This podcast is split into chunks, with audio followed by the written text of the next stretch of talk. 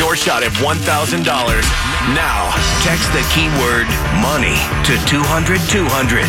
You'll get a text confirming entry plus iHeartRadio info. Standard data and message rates apply. That's money to 200-200. Your home of the Pens and the best Pens coverage. WXDX FM Pittsburgh, an iHeartRadio station.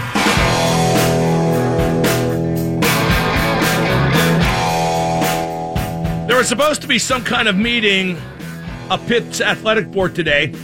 It was scheduled long ago, but it got canceled because of the coaching search.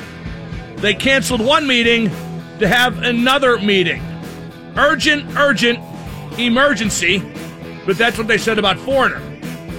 Like I keep telling you, no team in Pittsburgh sports history has ever been in more trouble than Pitt basketball right now. The Steelers and Penguins have been way down, but then they drafted guys like Terry Bradshaw and Mario Lemieux and Sidney Crosby. Pitt went 0-10 last year, okay, but the real problem is I just don't see a way back for years. I hate even debating who the coach might be, because unless Pitt backtracks and gets Sean Miller, the new coach will have zero buzz. He'll be some fifth-string putz like Kevin Stallings was. Now there's word that Pitt is looking at Mark Schmidt from St. Bonaventure. He used to be at Robert Morris. Zero buzz. Maybe Pitt should have kept Stallings for another year. He only coached 2 years, which is absurdly brief. And look at the mess that's going on right now.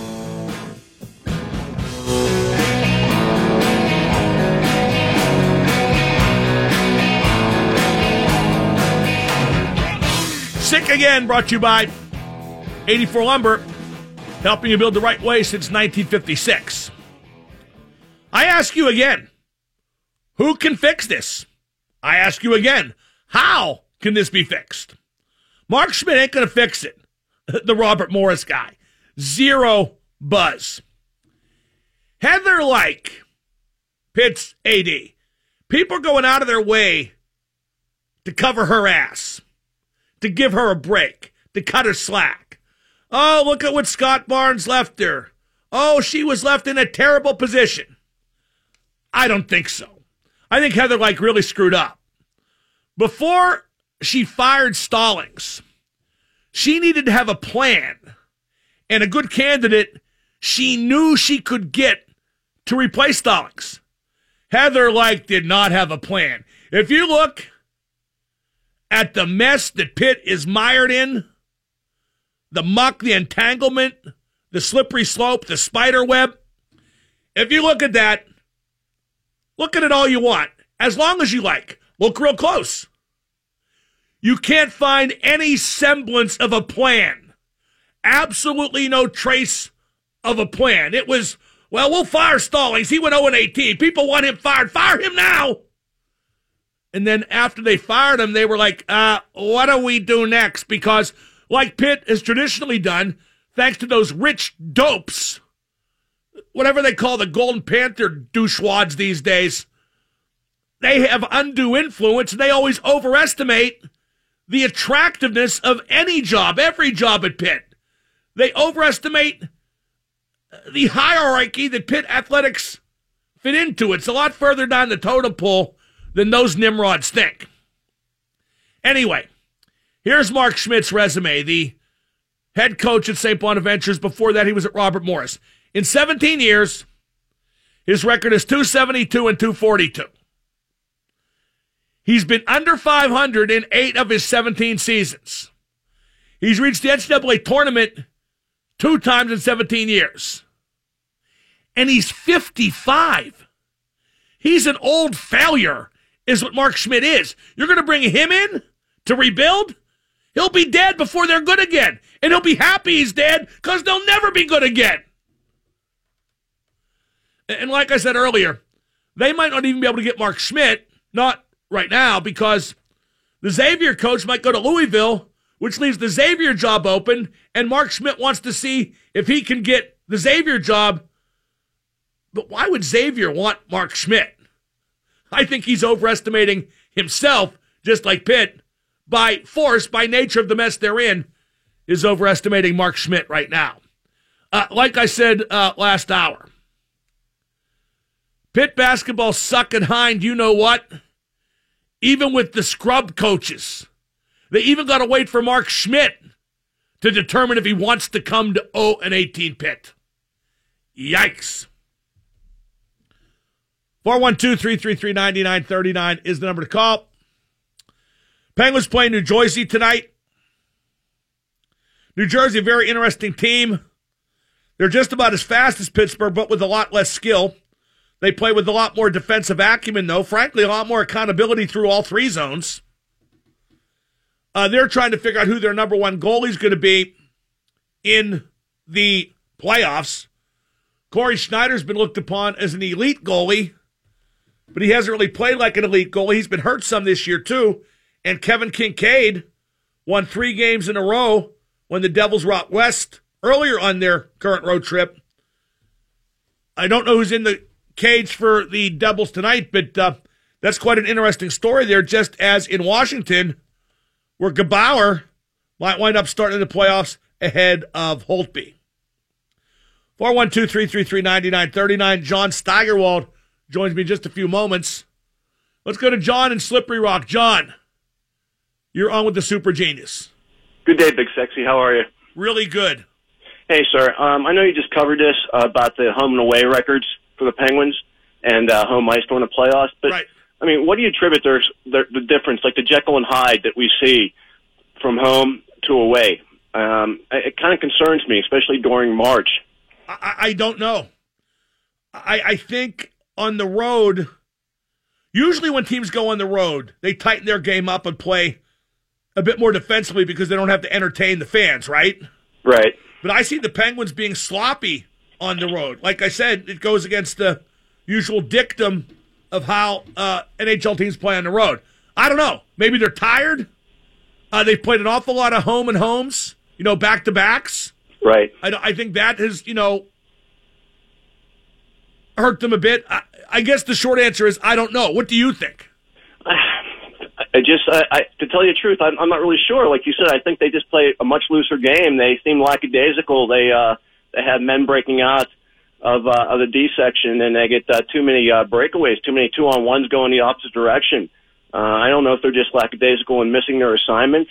It just seems that it's more profound on the road, and I guess that scares me come playoff time because since we're behind Washington, we're probably not going to finish in first since they have a game in hand. Yeah, but playoff time's a totally different style of hockey, a totally different mental outlook, and it's a mental outlook that the Penguins have mastered over the last 2 seasons.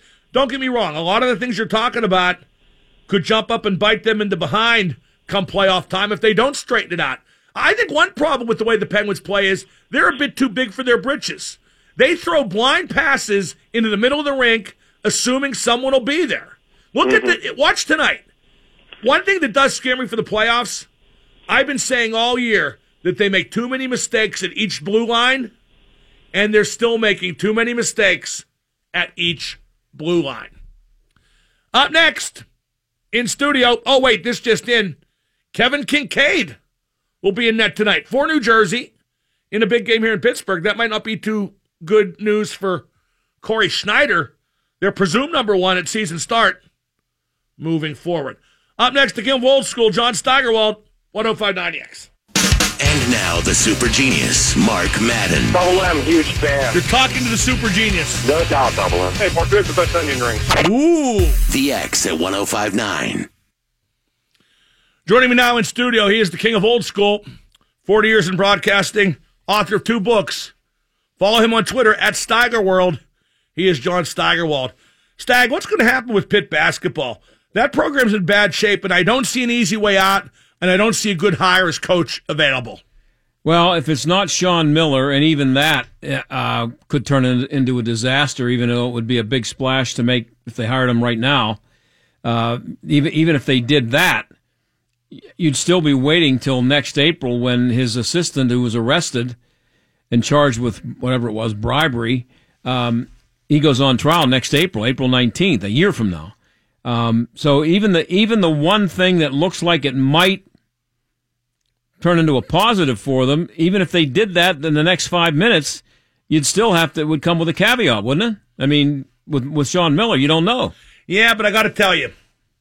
Well, let's consider what he did. He supposedly signed off on giving a recruit $100K to come to Arizona, and it supposedly is on tape via wiretap, but nobody's heard it. No. And everything else is he said there's nothing concrete. No, that's what I'm saying. Right now, you get away with it. I would take the risk. Yeah, I think there are. It might blow up in your face, but the whole thing is blowing up in Pitt's face as we speak. If Hurley would have been available and willing, then it might be different. You pass on Miller and just don't. You figure you don't want to mess with that. Oh no, I would have taken Hurley. I'm not going to say over Miller. I think Miller's a superior coach, but given the circumstances with Miller. Hurley would have been acceptable, more than acceptable. But now, I mean, who would you rather have, Mark Schmidt from St. Bonaventure or take a chance with Sean Miller? It's no contest. And I don't know. I was told yesterday by a guy, I think, who knows what's going on, that they were back in with Miller yesterday. And I don't know if that had anything to do with their meeting being canceled today, which it was, the meeting they were supposed to have today with the athletic department to talk about all this stuff. Apparently, it was one of the things they were going to do. That was canceled. And so nobody knows what's going on right now. And I, if they don't get Sean Miller, I don't know who's out there. The guys they're sniffing around, or they might be good. Even Schmidt might end up being a good coach. I don't know. Well, no, he could be a good coach, but his record and resume aren't good. No, and the guy from St. Bonaventure, and that's him, Schmidt. There's the Oates. Oh, the guy from Buffalo. Yeah, Buffalo. Yeah, he's only had one big win in his life. Yeah. Beat Sean Miller. Yeah, ironically. They should get them both. Yeah. But I think the big problem here is that they fired Stallings to appease the masses without a concrete plan for replacement. There was absolutely no hurry to fire Stallings. They fired him 12 seconds after the game ended, his last game ended. So, I mean, they could have still had him hanging on right now. And they could have, one thing they would have avoided is the ugliness of trying to, weasel out of paying what they owed him. Just wait and let him twist in the wind. Look, if you want to guarantee me that I'm going to make $9 million over the next 5 years, you can have me twist in the wind all you want, as long as I know that's at the end of it. Why did this happen at Pitt? Why is it such a mess, Stag? Wow. Don't forget, it was just 2 years ago that Pitt was 9-9 in the ACC, 500, which ain't bad in the ACC. And made the tournament. Well, I saw some numbers on Jamie Dixon, and his program was slipping. The games were considered boring. I think they were just, I don't know. Again, they were too impatient. And if you're going to let Jamie Dixon go, however that happened, I don't think he goes if Pitt wants him to stay. However that happened. Have a plan. What they went through to end up with Stallings, where'd that come from? So if you're going to let a guy who's had the success that Dixon and Howland had, when you end that era, and Pitt was still a good job then, they were still packing the peat. They had, as you said, 9-9 in the ACC. They weren't totally in the toilet. So why not? Same thing with Dixon as with Stallings. Why not wait till you have something before you let him go? Yeah, I agree. And that's why this is blown up, because they had no plan beyond firing Kevin Stallings. Now, in the history of Pittsburgh sports, Stag, what team was in the most trouble? That just was down and out with no way back? Because I can make a strong argument that it's Pitt right now. Well, you got some good ones. You got your Pittsburgh Pirates drug trial in 1985. Well, right, but I'm not talking about scandals. I'm talking about just a bad team that shows no signs of getting better. There's no plan to get better, no person that can make them better. Well, I was like with the Penguins when they were bad, and the Steelers when they were bad. They got to draft Terry Bradshaw and Mario Lemieux and Sidney Crosby, right? Whereas Pitt has to go out and recruit to play for an 0-18 team. Well, the Penguins were going nowhere if they don't get the salary cap. They were done. Right. But that happened. So, but they did. And I think most people figured it was their way out. Yeah, and people figured it was going to happen as soon as they had the lockout, that's what it was about. But I wrote in my column last week, I think it was in my column where I wrote that the basketball team is as far down the toilet as the football team was. The Pitt football team, prior to Johnny Majors coming in here, was as bad as the basketball team is now, I would say. They were, I mean, it was a mess. There were games. Just picture Notre Dame comes to town. The stadium is filled because it's Notre Dame. It's like 56-0 at halftime, and the coaches agree to let the clock run in the second half. Just run the clock. And that half was over in a half hour, so people could get the hell out of Pitt Stadium. And that's how far down the football team was. And it took Johnny Majors coming in here, and I talked to some old timers at Pitt who said that, and I don't have any details, but it's a pretty well accepted idea that Johnny Majors was just told, bring in whoever you want. We gotta change. And however you can. Yeah, and they did, and it worked, up until Jackie Sherrill went 33-3 over 3 years. Think about that for a minute. 33-3. And a guy named Ed Bozick became the athletic director, and he started looking around, and he said, we can't do this anymore. We're a university. I can't have this anymore. Jackie Sherrill looked at it and said, well, I'm not staying here. If I can't do what I've been doing that helped me be 33-3, I'm out of here. And he did, and he left. So I think the basketball team is right there right now. And no worse, no better. We're talking to John Steigerwald. He's brought to you by Matt Mertz Plumbing. Count on a name you can trust. Here's a fun story. Ike Taylor got fired by the NFL Network for sending a video of himself, pleasuring himself, to a female co-worker. Staggy, dumb can take a vacation, but it always comes back home. Oh my God. And I said, I can't believe.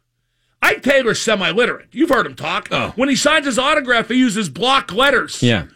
He got a job in the media somehow, but I got to tell you, he was folksy and witty and all that stuff, and he blew it. Yeah. A guy got a gift from God dropped into his lap, and he blew it. I tweeted today that in all my years of doing this, if I were to make a list of the worst interviews I ever did, or ever, worst guys for interviewing I ever saw, Ike would definitely be in the top 5, maybe top 3, and also on a list of having absolutely zero chance of ever getting a job in the media.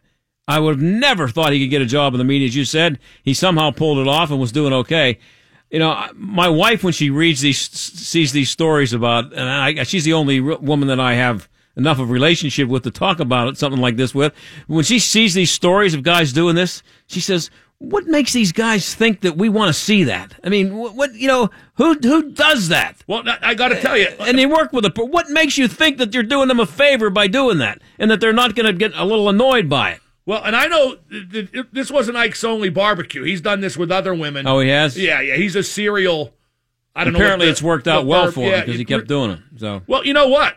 Maybe some women respond to it. But my point was, don't do it with somebody you work with. Not at the NFL Network when they're probably paying you a pretty good buck. And like I said, you know the phrase, don't crap where you eat? Yeah. Don't do that either. No. Don't do what Ike did. Especially, I think he did, well, I don't know when he did it, but did he do it after Wallenstein? Harvey Weinstein. I'm sorry. I used to work for a guy named Weinstein. No, I think this was before that broke. I think the news about what he and Donovan McNabb and all those guys did broke. Yeah, that was probably before. After the Weinstein thing, but they did it before, Weinstein's news got. And the guy that I knew named Wallenstein, he had nothing to do with Weinstein. Well, you know what sucks, and I brought this up earlier. Brett Favre did this to Jen Sturger, who worked in sports media. Yeah. And she didn't, have sex with him. She didn't out him either. Yeah. I said earlier, I mooted what exactly happened, how the news broke. One of her friends saw it, when she showed her, and then she broke it, and, it snowballed from there. Right. But the bad thing there was Sturger's the one who lost her career. Nothing happened to Brett Favre. Because she ruined or tried to or could have ruined Brett Favre's career? Well, because I guess she broke the code of silence, and that's ridiculous. I mean, she should have had her career, I don't want to say amplified, but it should have been killed by this. No, what was Brett Favre? It doesn't compute with me. I heard you talking about it earlier. It's just, do you know anybody who's ever done that? I don't. Maybe I do know and I don't know it. You know what I mean? But maybe I do know somebody. But the sad part is if she had gone over and serviced him, her career probably would have at least maintained its trajectory and maybe skyrocketed. It would have ended up with that, yeah. But. He did not. Did he ever admit to doing it and pay her off or something? No, I don't think either. Yeah, but I think it was pretty. I don't know, but it. I've never seen Brett Favre's. So I can't tell. Penguins are getting ready for the playoffs soon. Mm-hmm. If you coached the Penguins, would you put all three stars on different lines, or would you bunch your top forwards on the top two lines like every other team does it? Well, I would keep it spread out until I saw a reason to do differently, and my theory about the way they're going right now is the same as it was at the beginning of the year. There's just no urgency. There's no desperation.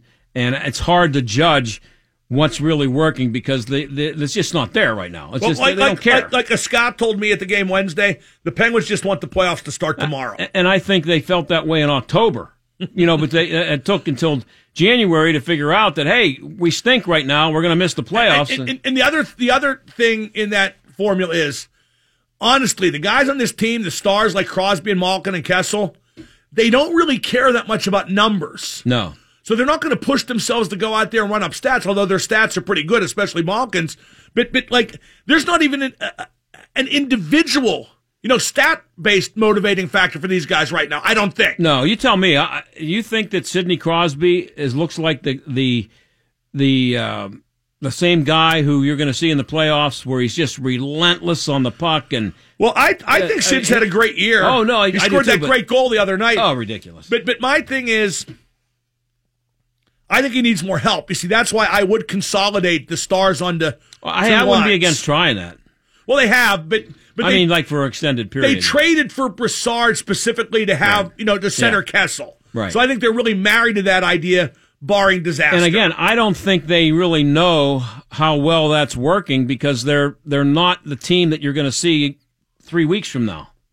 They're just not. They're just not playing the same way, offensively or defensively. This is a team that's pretty good. They've proven pretty good to be at knowing how to play in the playoffs and what it takes and the kind of intensity that it takes and the attention to detail and all that stuff.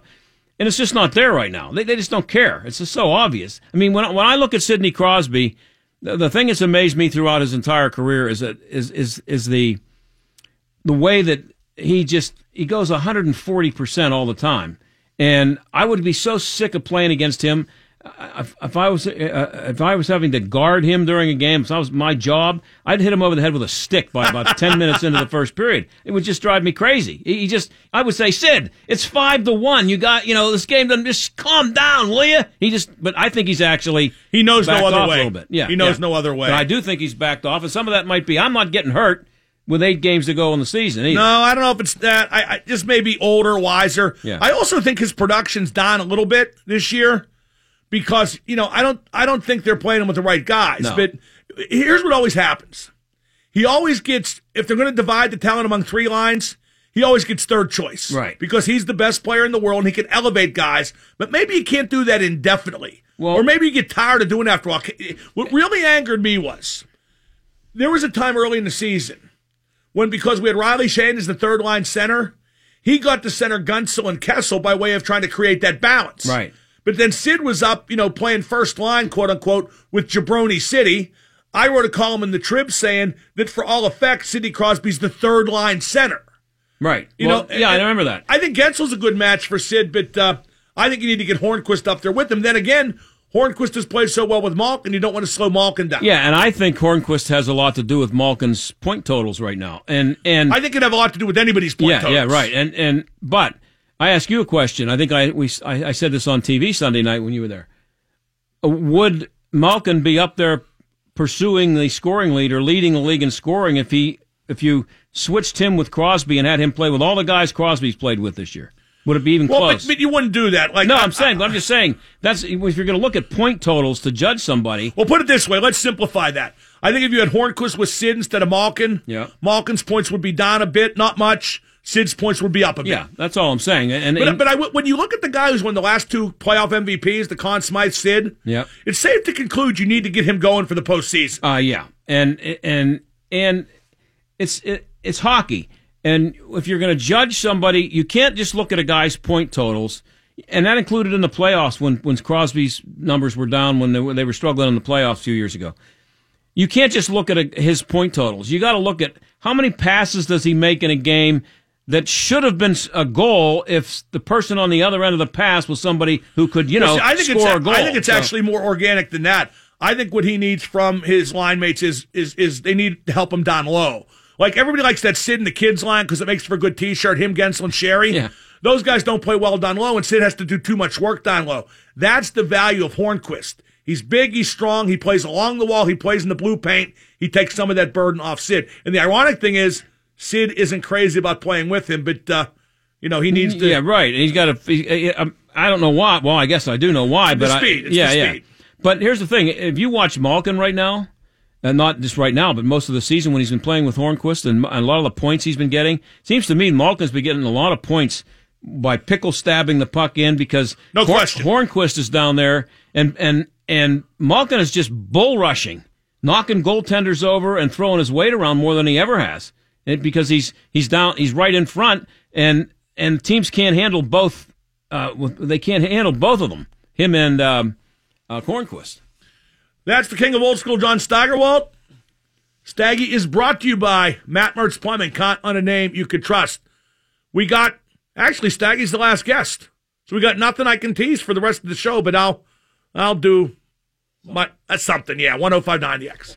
And now the super genius, Mark Madden. Hey, Mark, how you doing? We're all going to rock to the rules I make. Double M, big fan. How you like it now, bitch? The X at 105.9. Double M on the X. It looks like Chris Mack is going to leave Xavier to go to Louisville. And then Thad Matta, who declined a chance to come to Pitt, delete. He may go to Xavier. I believe he coached there before. Does that sound right? Yes, he did. So if I had to guess right now, Mark Schmidt from St. Bonaventure is the front runner to be the new head coach at Pitt. And boy, what a sad state of affairs that's going to be. Who knows how he'll do as coach? He might be a good coach with a bad record. There are good coaches out there with bad records. But when you consider what he's going to have to work with when he gets to Pitt, the situation he has to come into and try to recruit for. Yikes. To go over Schmidt's resume, he's 55. He's no young kid. In 17 years as a NCAA Division I basketball coach, he's 272 wins against 242 losses. He's been in 2 NCAA tournaments in 17 years. He's had 8 losing seasons in 17 years. That's just not a good resume. It's not as good as Stallings is, and they fired Stallings.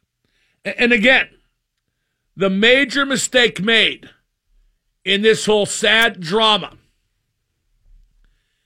is that Heather Lyke, the AD, who I'm not giving her the benefit of any more doubt. She's an incompetent fool, just like her predecessor. Maybe Scott Barnes put her in this position, but she fired Kevin Stallings with no plan of succession, no idea who she was going to get to replace him. She fired Stallings as soon as the season was over to appease the masses, to appease the Golden Panthers, the influential alumni, but she had no plan. And now that's blowing up in her face. It's absolutely pathetic. Let's go to Poncho at Fiore's Pizza. Poncho, you're on the Mark Madden Show. Hey, Mark, I apologize if you already touched on this, but Hello. We lost him. 412-333-9939, the number to call. Again, I just don't know how Pitt digs out. No idea. Penguins play New Jersey tonight. Pens 0-2 against New Jersey this year. Devils got a lot of speed. Devils have to win. Florida is breathing down their necks for that last wild card. It's not must win in the mathematical sense, but New Jersey would certainly be helped along in their playoff pursuit with the win tonight in Pittsburgh. I don't know if Florida's going to catch New Jersey. Florida got killed last night by Columbus 4-0. I wish there was some way for me to put fact to this instead of just saying, as I remember, whenever a team in a playoff spot around this time of year slumps a little bit and a team behind them puts on a big run to almost catch them, that's usually how it ends. They almost catch them. Although, boy, the way New Jersey's played lately, which is kind of blah, and the way Florida plays lately, which is just about unbeatable till they got slaughtered by Columbus last night, who literally are unbeatable right now with a 10-game winning streak. I don't know who's going to make it there, but New Jersey could sure use a win tonight. Curious to see what happens with Zach Aston-Reese and Dominik Simon, both of whom practiced today in full. The coaches really like Dominik Simon. I don't. They do. I think he's going to be back in the lineup tonight. That's what Jason Mackey of the Post-Gazette said a bit earlier. I want to see Aston-Reese get back in there ASAP. Let's go to Dick in Mount Lebanon. Dick, very quickly, you're on with Double M. Yeah, Mark, I think the Heather Lyke situation is somewhat akin to our old friend Al Swearingen, where the hoopleheads are saying, kill this guy, kill that guy. Yeah, you think that you thought this would be funny. It's not. See you later.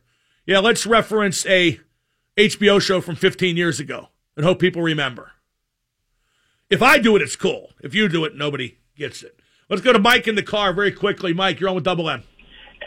Hey, Mark, what do you think about Rick Pitino as a coach for Pitt? They're not going to do it. Anything else? No. Thanks for the call. That's the best way to handle, like, fantasy land stuff. What about digging John Wooden up and dipping him in the fountain of youth and appointing him as coach and Ponce de Leon as the assistant coach? How about that for dated reference? I'm hanging up on the guy for a Deadwood reference, and I'm talking Ponce de Leon. Bob McLaughlin next, 105.9. And now the super genius, Mark Madden. Super genius, how you doing? Good. Mace is always a component of any nice day. Thank you for making my day. Yeah, what you said. The X at 105.9. Joining me now, Bob McLaughlin. Bob brought you by 84 Lumber. Bob, this Pitt thing, you know, sometimes I think I'm talking about it too much, especially with the Penguins almost in the playoffs, but they're not in the playoffs. It's almost. And this Pitt thing, it's just irresistible. Is it fair to say that no plan was in place when Stallings was fired, and that's probably the biggest part of this mess? Oh, yeah, that's absolutely fair. I think it's been proven out. You know what? If you, I mean, you have your list of names, you know, that list of names that all ADs have to have. You got to be in contact with those people, you know, here and there until something happens, in case something happens. But when it does happen, you better have an absolute plan that you know 90% that you're going to get this person before you make a first move. If you don't have that, you end up with what they're in right now, and it's there's nothing good coming out of this. There's no lifeline in this scenario, Mark. They're going to have a long, long rebuild with a lot of trouble in the future. I think too many people are involved in the decision-making process.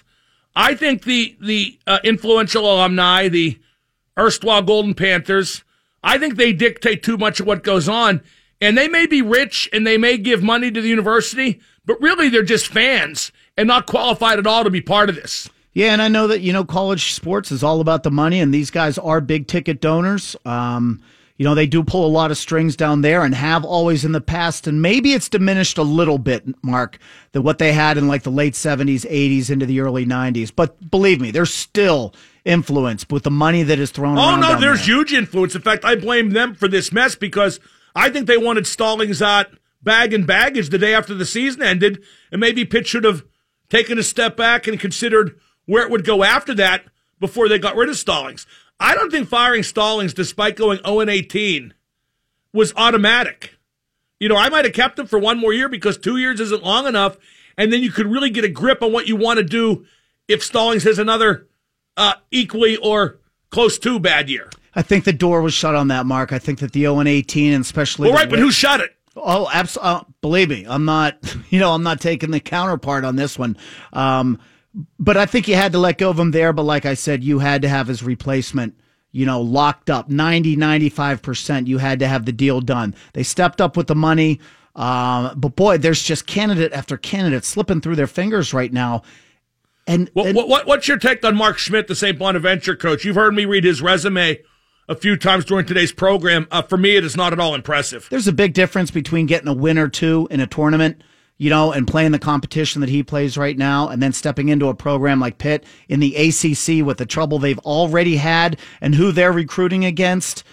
That doesn't knock me out at all. But you know what, Mark? There's no name right now that's left that knocks me out. And that's the problem. Should they backtrack and get Sean Miller? Would Sean Miller come if called? I don't know. I would have no problem with that. Like we talked about yesterday, make it an ironclad deal where Pitt is protected in case something happens in the future with the investigation. Put money at him. It can only work out well. And if it doesn't work out for Sean Miller and something happens in the investigation, you're still protected. Now you kind of got a parachute.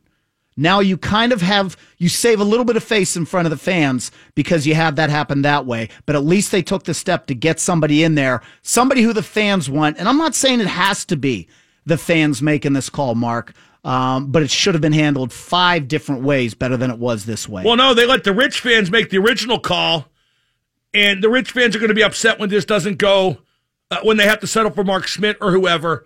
But the lesser fans will be upset, too. This is just a crap sandwich, and everybody's going to have to take a bite.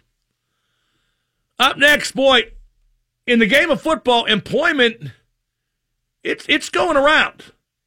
And some guys made their bed, and now they got to lie down, fair or not. 105.9.